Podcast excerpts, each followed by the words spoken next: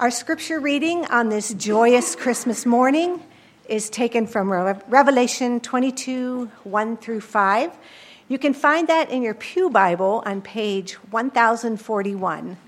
That's 1041. Then the angel showed me the river of the water of life, bright as crystal, flowing from the throne of God and of the Lamb through the middle of the street of the city. Also, on either side of the river, the tree of life, with its 12 kinds of fruit, yielding its fruit each month. The leaves of the tree were for the healing of the nations. No longer will there be anything accursed, but the throne of God and of the Lamb will be in it, and his servants will worship him. They will see his face, and his name will be on their foreheads, and night will be no more. They will need no light of lamp or sun, for the Lord God will be their light, and they will reign forever and ever. Let's pray. Father, we thank you for your word, the word that reveals to us your Son, the Lord Jesus Christ, the word of Christ. And I pray, O oh God, that we would submit ourselves to it, that we would hear it, that we would receive it, that we would obey it. And Father, I pray that you would use the preaching of the word today to cause our hearts to long for, to love, even to be obsessed with the return of your dear Son. I pray, Lord, that we would live lives that are ready for your Son's return. And I pray, Lord, that you would attend the preaching of your word with power by your Spirit. I ask it in Jesus' name. Amen. Tonight at 11:19 p.m. My two sisters and their families are scheduled to arrive on Delta Flight 685 with nonstop service from Atlanta to Burlington. We've been anticipating their coming for weeks. Georgia and Bethany have been cooking up all kinds of things that they want to do with their cousins. Sarah and I have been uh, talking about where everybody's going to sleep I've been talking with my sisters about what we're going to do while they're here. We've been praying at night with our children for the Lord to bring them here safely. Ever since we heard that eight members of our family are descending on our house tonight, it's been on our minds and on our hearts. It's in our conversations. We can hardly wait for them to get here. One reason why we're so excited is because we don't doubt that they're coming. Why is it that we're so sure that they're coming? Well, it's because they said they are. My sisters are pretty trustworthy people. They said they're coming, and my experience with them gives me every reason to believe they're telling the truth. And Delta, more often than not, gets people where, they say, where they say they're going to get them around the time they say they're going to get them there. We're sure our excitement isn't going to be let down because we can trust my sister's word. And why is it that we're so excited about their coming? In part, it's because we've been waiting so long for them to get here. This was a trip that got canceled with literally hours before their flight up here last year when someone tested positive for COVID. But it's also because we know that with their arrival, we're going to see people we love and who love us. And we know that there's going to be joy and gladness when we see each other at last. There's something like that going on for Christians. There's an arrival that we're anticipating. It's an arrival that ought to be on our hearts and on our minds. It's an arrival that ought to be in our conversations because we can just hardly wait for it. It's an arrival we ought to be very sure of. Despite how trustworthy my sisters and Delta Airlines have proven to be, all kinds of things could keep my family's arrival from happening tonight, but nothing will thwart the arrival we're going to be talking about today. It's one that we can be totally sure of. and it's one that ought to get us excited as we think about what's going to happen at that arrival. So, what's the arrival I'm talking about today? That question you can probably guess the answer to. But why can you be so sure of this arrival? And why should you be so excited for it? What are the things that can dull your anticipation of it? And how is it that you can grow in your eagerness for this arrival? Well, we're going to talk about all those things this Christmas morning. Let me go ahead and identify the arrival I'm speaking of. I'm speaking, of course, of Christ's second coming. As we heard from Pastor West two weeks ago, Christ's first coming at Christmas was clearly prophesied in the Old Testament.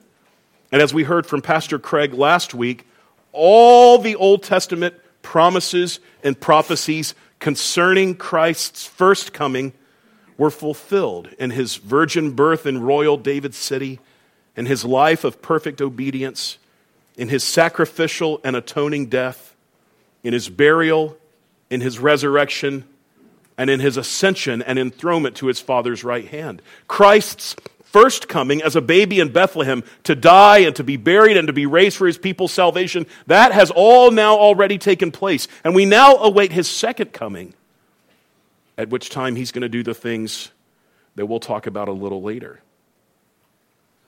But why is it that we can be sure that his second coming is going to happen? Well, it's because God's word says over and over and over that it's going to happen. And, as we said, if every promise and prophecy about Christ's first advent was fulfilled, then there's every reason to have assurance of the same thing happening concerning the promises and prophecies of Christ's second advent, the one we await today.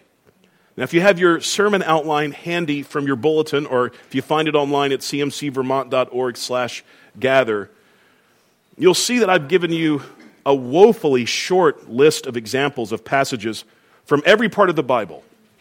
And we won't turn to all of the references I've included in your outline. But I've given you this to demonstrate to you that the Bible is talking about Christ's second coming at the end of the age from practically the Bible's very beginning all the way to the end. So, why don't you turn with me, please, to the Bible's beginning, to the first book of the Bible, the book of Genesis, chapter 2. Feel free to use the Pew Bible that's in the the pew rack in front of you if you didn't bring a Bible with you today. The first book of the Bible, the book of Genesis, chapter 2.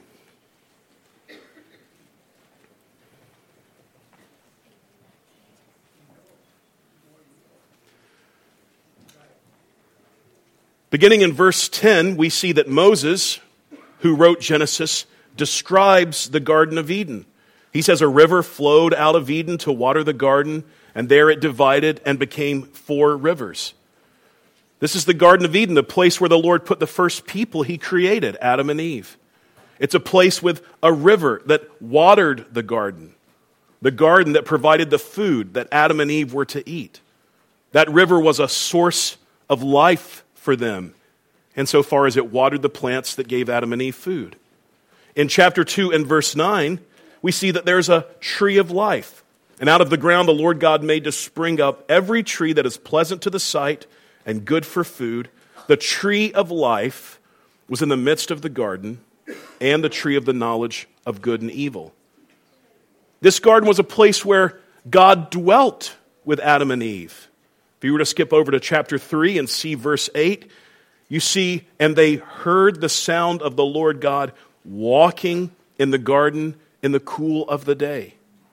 So in the Garden of Eden, you have mankind, you have God, you have a river, and you have the tree of life.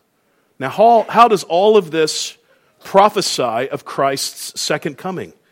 Well, go from the first book of the Bible to the last book of the Bible, Revelation.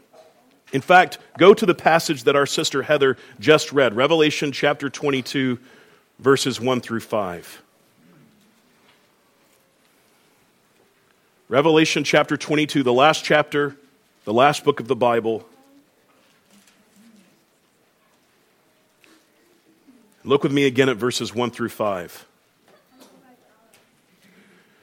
And with a description of the Garden of Eden and Genesis chapter 2 and 3 in mind, listen to how the Bible describes the new heavens and new earth. Then the angel showed me the river of the water of life, bright as crystal, flowing from the throne of God and of the Lamb, through the middle of the street of the city. Also, on either side of the river, the tree of life with its 12 kinds of fruit, yielding its fruit each month. The leaves of the tree were for the healing of the nations. No longer will there be anything accursed, but the throne of God and of the Lamb will be in it, and his servants will worship him. They will see his face, and his name will be on their foreheads. And night will be no more. They will need no light of lamp or sun, for the Lord God will be their light, and they will reign forever and ever. What's in the new heavens and new earth?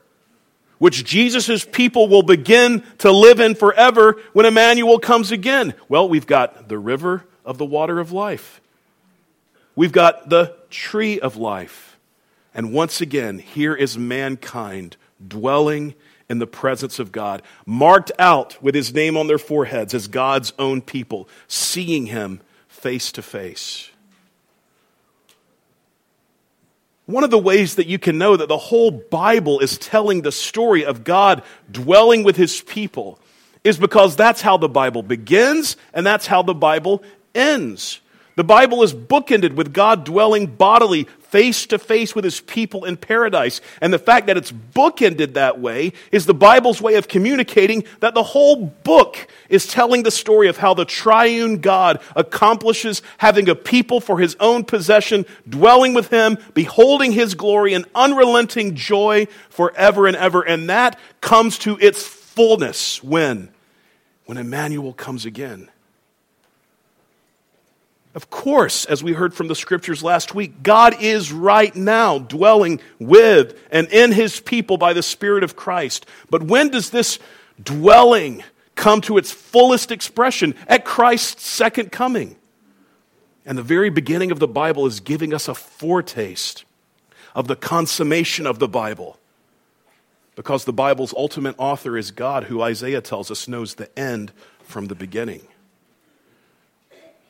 So we see by just that sample from Genesis that in the law, the first five books of the Bible, the books of Moses, we see prophecies of Christ's second coming, of Emmanuel come again. How about in the writings? That's another big section of the Old Testament the law, the writings, the prophets. Is this found in the writings? Absolutely. The Psalms, especially, are filled with references to what will take place when Christ comes again. Psalm 22, which you might remember as the psalm that begins with the agonizing cry of Christ on the cross, My God, my God, why have you forsaken me? goes on to prophesy of the day when Christ is in the midst of his brothers, his people, telling of the Father, praising the Father. Verses 27 and 28 of Psalm 22 tells of the day when all the families of the nations, people from every tribe and language and people and nation, like we see in Revelation 5, will worship before the Lord, and when the Lord will rule unchallenged over the nations. Those will all come to their fullest expression when Emmanuel comes again. How about Psalm 24, which we read for our call to worship? Lift up your heads, O gates, and be lifted up, O ancient doors, that the King of glory may come in. Who is this King of glory? The Lord of hosts. He is the King of glory. Yes, Jesus triumphantly entered Jerusalem during his first advent, but on a humble donkey to the praise of only some in Jerusalem, and he came then to die. We still are awaiting the fullest expression of David's words in Psalm 24. As Jim Hamilton put it in his commentary on Psalm 24, quote, one day, the King of glory, Yahweh of hosts, the divine warrior, will come at last. The gates will hear the command to lift up their heads. The ancient doors will open, and the good shepherd will see all his sheep safely to pasture. Psalm 24 prophesies of Emmanuel, God with us. Come again. How about in the prophets? My goodness, the prophets are talking about Christ's second coming all over the place. There are entire prophetic books that have as their theme the day of the Lord. Books like Zephaniah and Obadiah and Joel. The day of the Lord is the day of Christ's return, it's his second coming. In Isaiah 11, the prophet speaks of the day when all of the effects of the curse placed on creation because of Adam and Eve's sin are gone. The day of Christ's return, the day of the Lord, when, as Isaiah puts it, we read this last night in our lessons and carols the wolf shall dwell with the lamb, and the leopard shall lie down with the young goat. He's prophesying of a day when there's no longer bloodthirstiness and death and enmity between creation because of sin's curse. And the calf and the lion and the fattened calf shall lie down together, and a little child shall lead them. The cow and the bear shall graze. Their young shall lie down together, and the lion shall eat straw like the ox.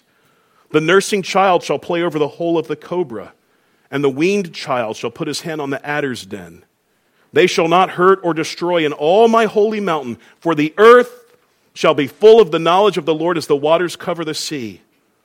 In that day, the root of Jesse, Christ, who shall stand as a signal for the peoples, of him shall the nations inquire, and his resting place shall be glorious. In Isaiah 65, we're further told concerning what will happen at Christ's return. For behold, I create new heavens and a new earth, and the former things shall not be remembered or come into mind. You know, John's got that passage in mind when he writes in Revelation chapter 21. But be glad and rejoice forever in that which I create. For behold, I create Jerusalem to be a joy, and her people to be a gladness. I've read some scholars who've asserted that the prophets say more about Christ's coming, an event that they refer to as the day of the Lord, even more than they do about his first coming. And if, as we've said, if their prophecies about Christ's first coming all came to pass with total accuracy as they did, how can you then not live with surety about their prophecies of Emmanuel's return? How about in the New Testament? Of course, the New Testament is filled with references and allusions to Christ's second coming, many from the mouth of Jesus himself. In Matthew 24, Jesus says that at his return, the Son of Man, that's uh, Jesus' uh, title for himself that he uses dozens of times. The Son of Man will come on the clouds of heaven with power and great glory, using language from Daniel's prophecy in Daniel 7. And he'll gather his elect, his people, from the four winds, from one end of heaven to the other.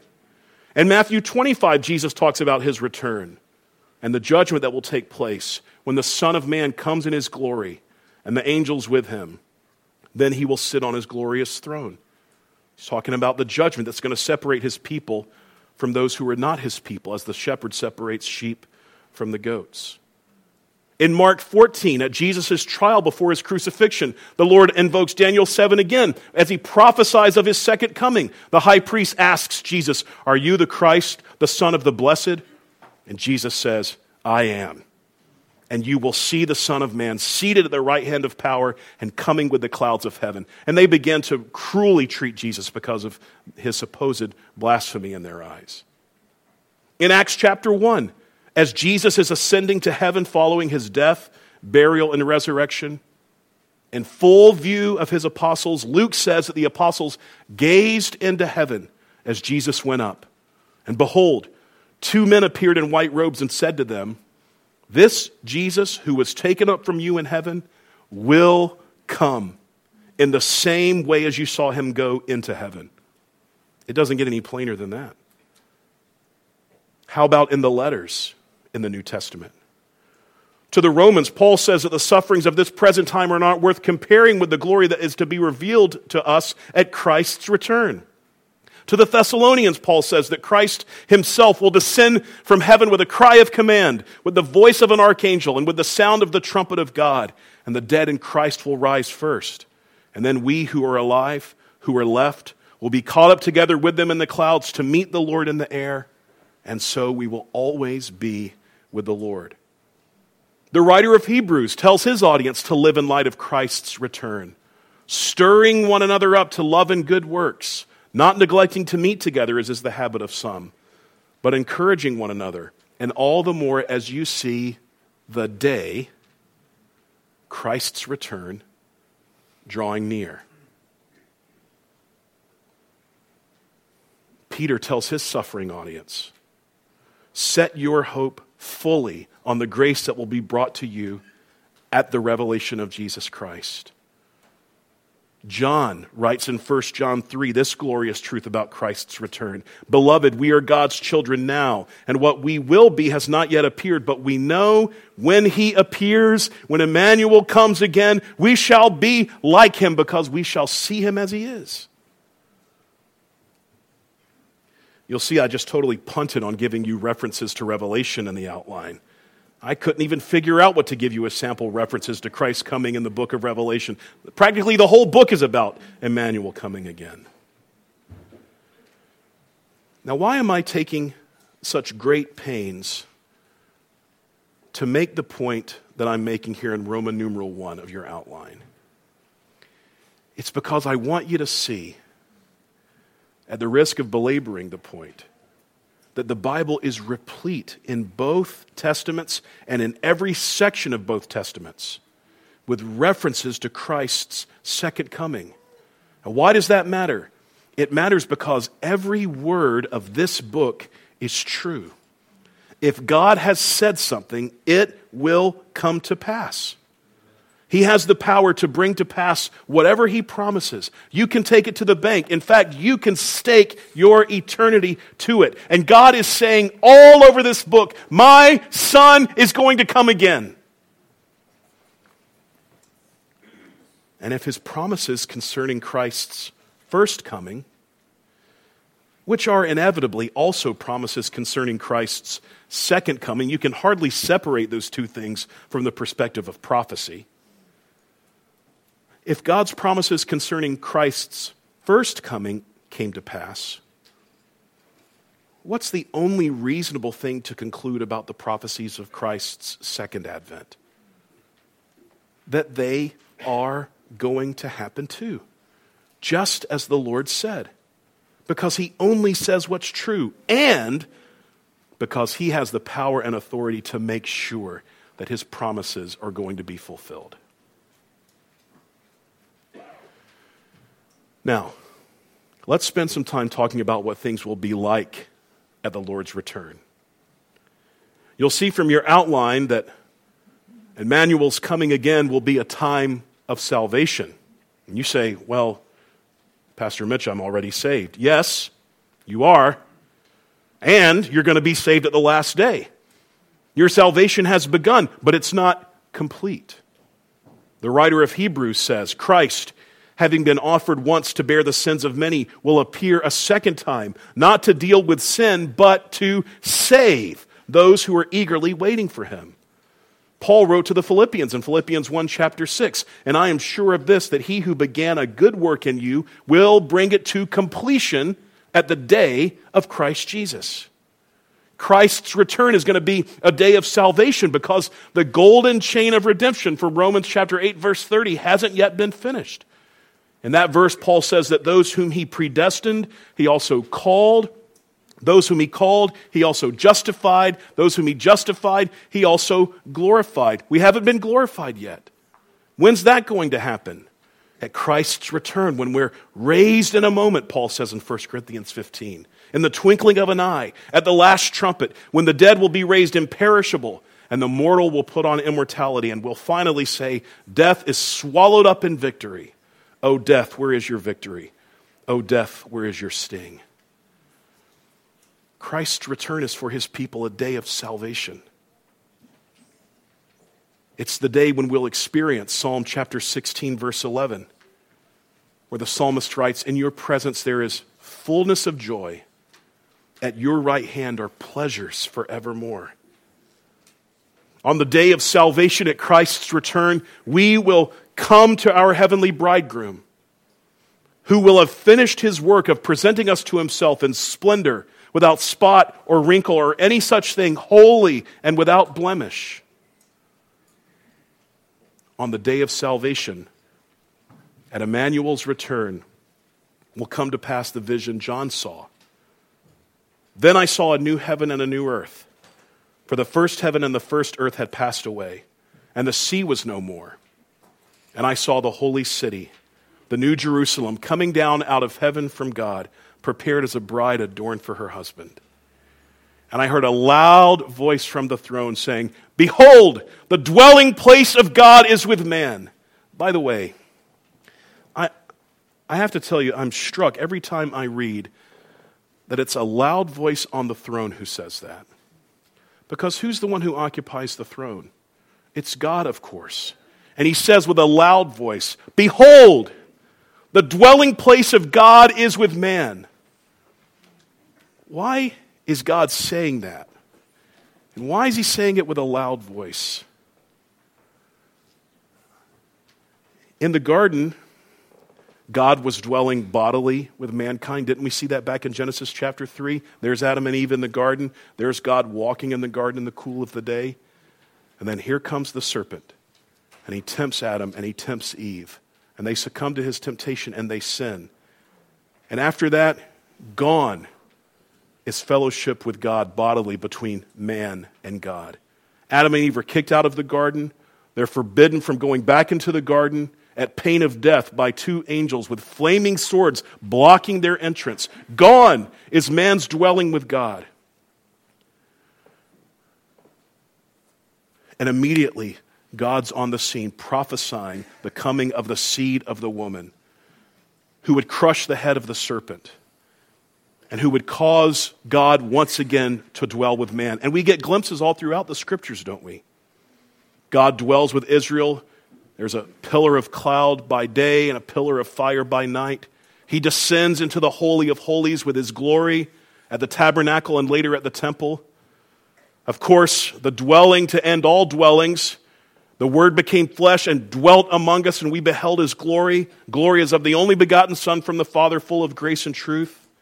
And then when the Son left to go back to heaven, he says, If I don't leave, then the helper won't come. The helper is the Holy Spirit, the Spirit of Christ. It's the way that Jesus can be telling the truth when he says, And behold, I am with you always, even to the end of the age. So, all throughout the scriptures, we see that though paradise was lost, man dwelling bodily with God was lost, God's showing us all the way that it's His aim through the death, burial, and resurrection of His Son to get us back to Him. And so at the very end, when salvation has reached its culmination, the voice from the throne says, Behold, the dwelling place of God is with man. Amen.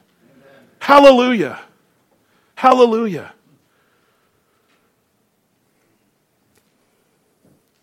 He will dwell with them, and they will be His people and God Himself will be with them as their God.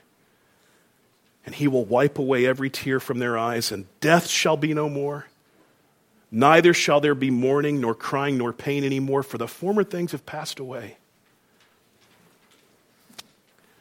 Do you ever stop and think about what are some things that are on the list of former things that will have passed away? You ought to do that sometime. You're feeling a little crummy? Just write down a list of some former things that will have passed away on that day. Death, mourning, crying, pain, sickness, disease,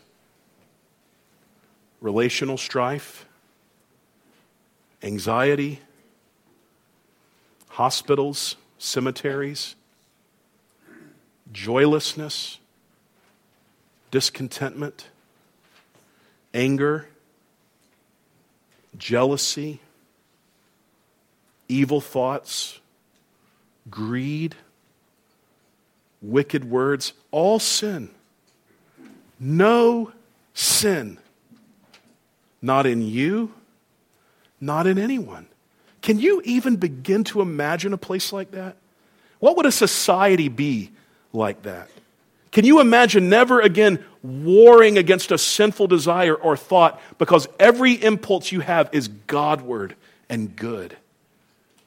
Can you imagine unceasing joy that never diminishes, even though yesterday and all the 10 trillion yesterdays before that were all filled with unceasing joy too?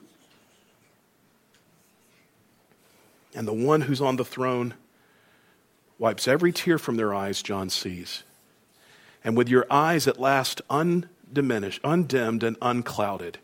Revelation 22 offers this promise they will see his face.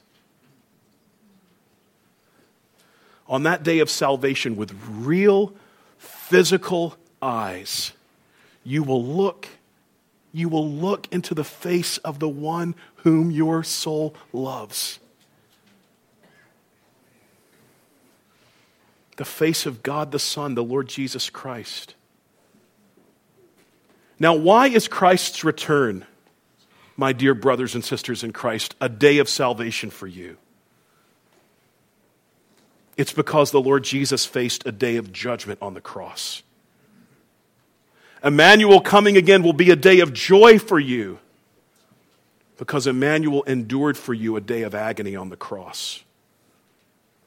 It's going to be a day of the dwelling place of God being with man because Christ was exiled from God's presence on the cross, suffering in your place, bearing the wrath that you deserved for your sins. He was crushed for your iniquities. He was pierced for your transgressions, and placed on him was the chastisement that brought you peace, bearing wounds that killed him but healed you eternally. In love for the Father, and in obedience to the Father, and in love for his bride, the church, Emmanuel came and he died, and his death has brought to you eternal life. His day of judgment at Calvary is why his return will be for you, brother and sister, a day of salvation. But it will not only be a day of salvation, relatedly, it's going to also be a day of victory. First for Christ. Now, of course, we must acknowledge that Christ already rules over the universe from his throne in heaven. Already, Jesus has told his disciples in Matthew 28 all authority in heaven and earth has been given to me. Already the Son of Man has received the dominion foretold in Daniel 7. And yet, Satan still prowls around like a roaring lion seeking someone to devour. And the last enemy, death, has not yet been defeated, as Paul said to the Corinthians. But Christ's return will be a day of victory because at his return, all his enemies will be put under his feet. They will all have been made a footstool for his feet, as Psalm 110 prophesies. At Christ's return, according to Revelation 20, the last enemy will be defeated. John writes, Then death and Hades were thrown into the lake of fire. Revelation 19 is a vivid picture of the glorious Lord Jesus Christ laying waste to all of his enemies all of them slain by the sword that came from the mouth of him who was sitting on the white horse, the one called faithful and true. And because it will be a day of victory for Christ, it will be a day of victory for his people. Satan, the accuser of the brethren, is going to be thrown into the lake of fire. In fact, Paul comforted the Thessalonians by telling them that at the last day their enemies would be met with Christ's vengeance. God considers it just to repay with affliction those who afflict you, and to grant relief to you who are afflicted, as well as to us, when the Lord Jesus is revealed from heaven with his mighty angels in flaming fire, inflicting vengeance on those who do not know God and on those who do not obey the gospel of our Lord Jesus. They will suffer the punishment of eternal destruction away from the presence of the Lord and from the glory of his might when he comes on that day to be glorified in his saints and, to be marveled at among all who have believed. be a day of salvation and a day of victory, and it will be a day of judgment.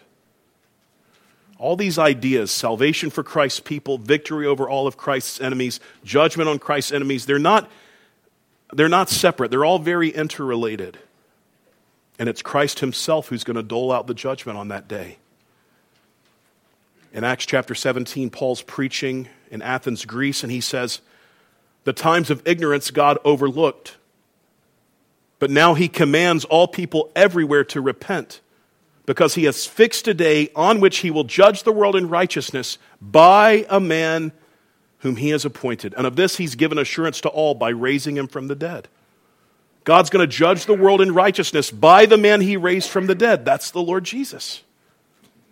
In Matthew 25, Jesus says that when he returns, before him will be gathered all the nations, and he will separate people from one another as a shepherd separates the sheep from the goats. He'll place the sheep on his right, but the goats on his left. It's Jesus who will sort all of humanity on the day when Emmanuel comes again. On his right will be those to whom he says, Come, you who are blessed by my Father, inherit the kingdom prepared for you from the foundation of the world. And on his left will be those to whom he says, Depart from me, you cursed, to the eternal fire prepared for the devil and his angels. When Emmanuel comes again, the day we are longing for, it will be a day of salvation for his people a day of complete and total victory over all his enemies, and a day of judgment when the Lord Jesus himself will reward those who belong to him and condemn to eternal, eternal punishment those who have not believed on him. Now, what should be our response to what we've heard from the scriptures today? If you see the outline, you'll see that I'm using the language of loving Emmanuel's appearing in all of the application points. That's from 2 Timothy chapter 4, where Paul writes to his son in the faith I'm already being poured out as a drink offering, and the time of my departure has come. I have fought the good fight, I've finished the race, I've kept the faith. Henceforth, there is laid up for me the crown of righteousness, which the Lord, the righteous judge, will award to me on that day, and not only to me, but also to all who have loved his appearing. Do you hear that?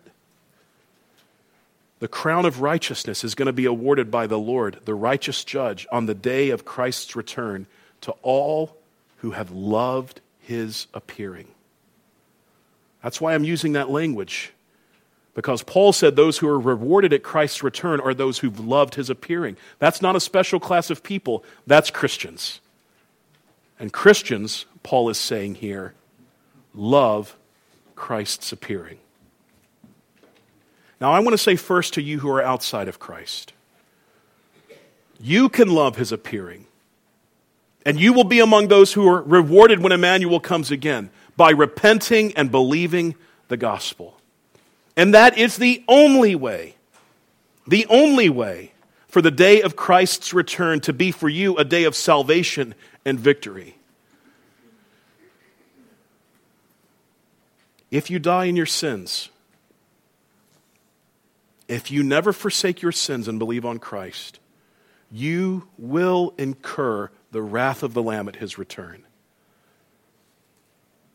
Revelation chapter 6 says that at Jesus' return, the kings of the earth, and the great ones, and the generals, and the rich, and the powerful, and everyone, slave and free, hid themselves in the caves and among the rocks of the mountains, calling to the mountains and rocks, Fall on us and hide us from the face of him who is seated on the throne and from the wrath of the Lamb, for the great day of their wrath has come, and who can stand? My friend who's here on Christmas Day but is outside of Christ you can ask the Lord. In fact, I plead with you, no matter your age, no matter how many times you've come to a church service, I plead with you to ask the Lord to be merciful to you and to save you from your sins and to save you from the wrath of Emmanuel. Don't be cast into the eternal lake of fire when what's being offered to you today is a better gift than anything you're going to get from under the tree. It's eternity in a new heavens and new earth where righteousness dwells. It's an eternity free from sin and every effect of the fall, of the curse of sin. It's an eternity where you dwell face to face with the Lord Jesus Christ Himself, the most lovely and excellent one in all of creation. That's what's being held out to you. Dear unbeliever, eternal, unending joy with God. So I plead with you to receive Christ today, ask God to give you the grace to turn from your sin and to believe the gospel today. To my brothers and sisters in Christ, how is it that we apply the certain hope of Emmanuel's coming to our lives? How do we live lives that reflect that we love Christ's appearing? Well, first, I'd say to you, let's work to make others ready for Emmanuel's coming. I wish you could have heard my brother Dick Bergeron praying at men's prayer this past Friday morning. We were thinking before we went to prayer about loving Christ's appearing. And Dick was praying for himself and for the rest of us in the circle that we would witness to others in light of these truths so that they too may live with the hope that we live with. And Dick's attitude is exactly right. Until Jesus returns, there will be those for whom Jesus died, who we have to get the gospel to so that they can be saved. The Bible says in Romans 10 faith comes by hearing, and hearing by the word of Christ. We don't know who's going to believe on Christ because of the Lord using our witness, but we can be sure that no one's going to believe on Christ because of our witness if we never witness, if we never invite others to church services or to gospel events. The only way any sinner is going to be able to come to love Christ's appearing is if he or she is born again. And no one will ever be born again until someone gets the gospel to them. So, brothers and sisters, we love Christ's appearing by being jealous with a holy jealousy for adding to the multitude that will eternally sing praises to the Lamb around his throne. We love Christ's appearing by looking for ways to build relationships with people as on ramps to gospel conversations and church invitations. We love Christ's appearing by dying to ourselves, by dying to our fear of man, our fear of rejection, our fear of being asked a question we don't know the answer to, by dying to ourselves and being willing to identify with Christ to a coworker or to a family member or to a fellow mom or dad. We love Christ's appearing Christians by working to add to those who will love Christ's appearing. Second, brothers and sisters, we love Christ's appearing by forsaking this world. I think one of the biggest reasons why we're not more eager for Christ's return is because there's too much love with this world. Now, let me warn you with love. It is not a minor thing to be in love with this world. In Jesus' parable of the sower, the seed that fell onto the third soil, it grew up, but then it was choked out. And Jesus said that that represents those who hear the word, but the cares of the world and the deceitfulness of riches and the desires for other things enter in and choke the word, and it proves unfruitful. And an unfruitful plant, as we've been seeing in Luke's gospel, gets cut down and destroyed. And what is it Jesus says that causes the seed that's thrown onto the third soil not to bear fruit? It's the cares of the world. The world that John says in 1 John 2 is passing away along with its desires. In 2 Timothy, Paul tells Timothy of Demas He's listed in Philemon and Colossians as a co worker of Paul, but by 2 Timothy, at the end of Paul's life, Demas is nowhere to be found. Why? He's deserted the apostle, and in all likelihood, the gospel too. And Paul says, Demas, in love with this present world, has deserted me. In love with this present world. So I'm saying to you, my brother and sister, Fight with all you've got to forsake this world. Don't make it your aim to get to heaven as comfortably as you can. No, if that's your aim, you're in danger of loving this world and not making it to heaven at all.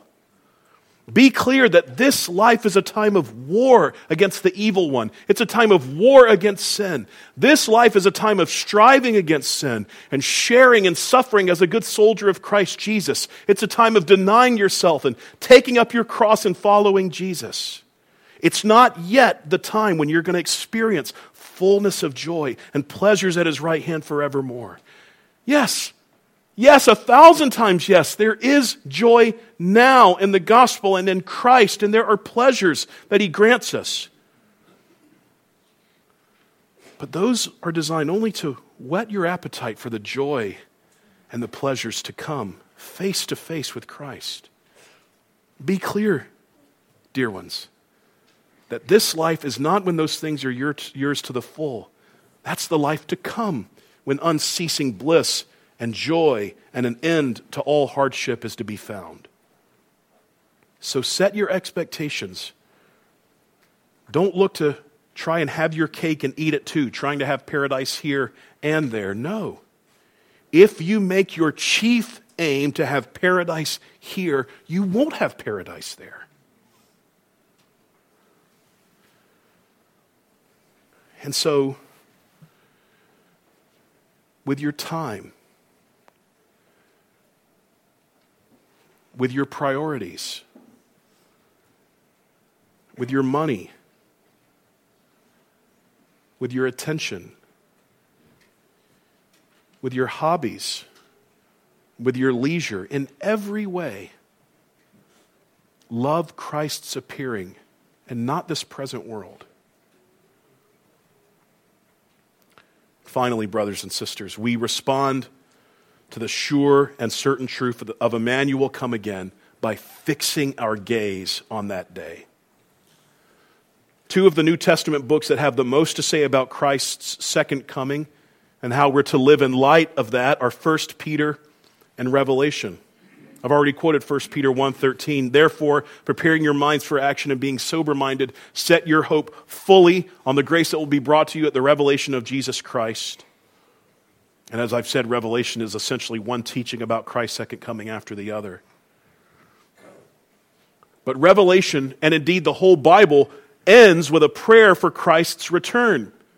Before the benediction that closes the Bible, we find this short prayer from John Come, Lord Jesus.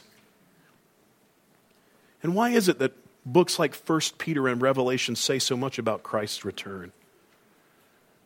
It's at least because their audiences were enduring so much suffering and so much persecution for their faith in Christ. John is writing for Pete's sake while he's exiled on some rocky outcrop, the island of Patmos, because of his faith in the Lord Jesus. So, fixing your gaze on that day, when you're a believer, you can receive sufferings as a mercy from the Lord because it looses your grip on this life and it lifts up your head so that you're ever looking for the day of the Lord. Our brother and sister Paul and Tilza Bushner are in the hospital on this Christmas day. Tilza wasn't able to go down to Florida to visit family for Christmas, and she wasn't able to go home for Christmas. And as I spoke with Paul the other night, it was clear that they're receiving these sufferings as a severe mercy, as a kind providence from the Lord. These sufferings have for Paul and Tilza just loosened their grip on this life. It made them ache more and more and more for the life to come, for the return of the Lord Jesus Christ to their persecuted audiences. Peter and John talk and talk about Christ's return because that's the antidote to despair for the believer, no matter the circumstances. Fixing your hope, setting your hope fully on the grace that's going to be brought to you at the revelation of Jesus Christ, at the salvation and the victory that's going to be yours in Christ on that day, at the ability to look into Jesus' wonderful face, at the ability to at last embrace bodily the one who died for you and who has interceded for you nonstop as your merciful and faithful high priest. No longer to be bodily here while Jesus is bodily there. No, behold, the dwelling place of God is with man. He will dwell with them, and they will be his people, and God himself will be with them as their God. And so, if you're seeing that loving Christ's appearing is a growth area for you, how is it that you can grow in fixing your gaze on that day? And we've talked about embracing suffering as a help. You can grow in prioritizing being around those who are also looking forward to that day. That is, your fellow believers. Every other relationship you have, every other one, be it with family or friends or coworkers, is going to end at your death or theirs, if not before, if both of you aren't Christians. But, saints, look around you. 10,000 years from now, you're going to be fellowshipping with those around you. We'll be fellowshipping with each other and with Christ. And so I say to you, prioritize being with those who have the same hope. Make it a priority to be here on Sunday morning, to be a real part of this gathering, not just a spectator or uh, some kind of consumer. Pray for these folks. Make it a priority to gather with them in community group and in the other ways that we gather. You can grow in fixing your gaze on Emmanuel's return and grow in loving his appearing by giving yourself an occasion to think on Emmanuel and his return. Add to your podcast rotation those podcasts that build you up in the faith. Do you need some ideas? Let me know. I'm glad to help. The same with music and the same with books. Maybe don't use your weekend to binge watch something on Netflix. Ask a couple of your brothers or sisters to embark on a Bible reading or Bible memorization plan with you. Read good books on Christ's return. You need suggestions? Let me know. Memorize Revelation 21, 1 to 4, 22, 1 to 5, or 1 Thessalonians 4, 13 through 18. And just say them out loud to yourself when you need encouragement. That's what Paul said that those verses in 1 Thessalonians 4 are designed for. Therefore, encourage one another with these words. I'm just saying to you that you're going to need to put Christ and his return before your eyes on purpose if you're going to grow in loving his appearing. You will not drift into loving his appearing, but certainly you can drift into your love for his appearing growing cold. Expect his appearing. Jesus says in Matthew 24, You also must be ready, for the Son of Man is coming at an hour you do not expect.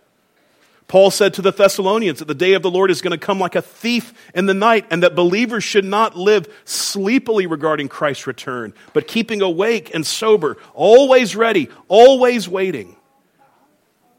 Did you know, brother and sister, that it's entirely reasonable for the Christian to go to sleep at night like a kid on Christmas Eve thinking he might come tonight? Or to wake up in the morning saying, Today could be the day. and then pray for that day. That's what John's doing in Revelation 22 when he says, Come, Lord Jesus. That's a prayer. Come, Lord Jesus. In the Lord's Prayer, we prayed for Christ's return. In just a moment, when we sing, O come, O come, Emmanuel, sing it as a prayer to the Father to send Emmanuel to come to his people. Don't let your desires desires to get married or to have children or to see grandchildren, even good desires like wanting to see loved ones saved before Christ comes back. Don't let any desires pour water on the fire in your heart to see the Lord Jesus arrive in the clouds of heaven in power and great glory to set all things aright. Those who will receive the crown of righteousness on the last day are those who've loved Christ's appearing. So make it your business to love his appearing. And when his appearing involves all that we've talked about today, what about his appearing isn't to love? It's a day of salvation, it's a day of victory, it's a day of judgment of our Lord's enemies. It's a day when we will see him face to face. Let's pray. Father, thank you for the sure and certain hope from your word concerning the return of your Son. Father, I pray that these friends of mine, who at your Son's return would cry out for the rocks and hills to fall on them rather than face the wrath of the Lamb, I pray that they would be made yours even today so that they can love your Son's appearing. And I pray that you would help these brothers and sisters of mine to grow less and less and less enamored with this world, to forsake this world, and to grow in loving Christ's appearing, to grow in longing for the day of his return. These things we ask in Jesus' name. Amen.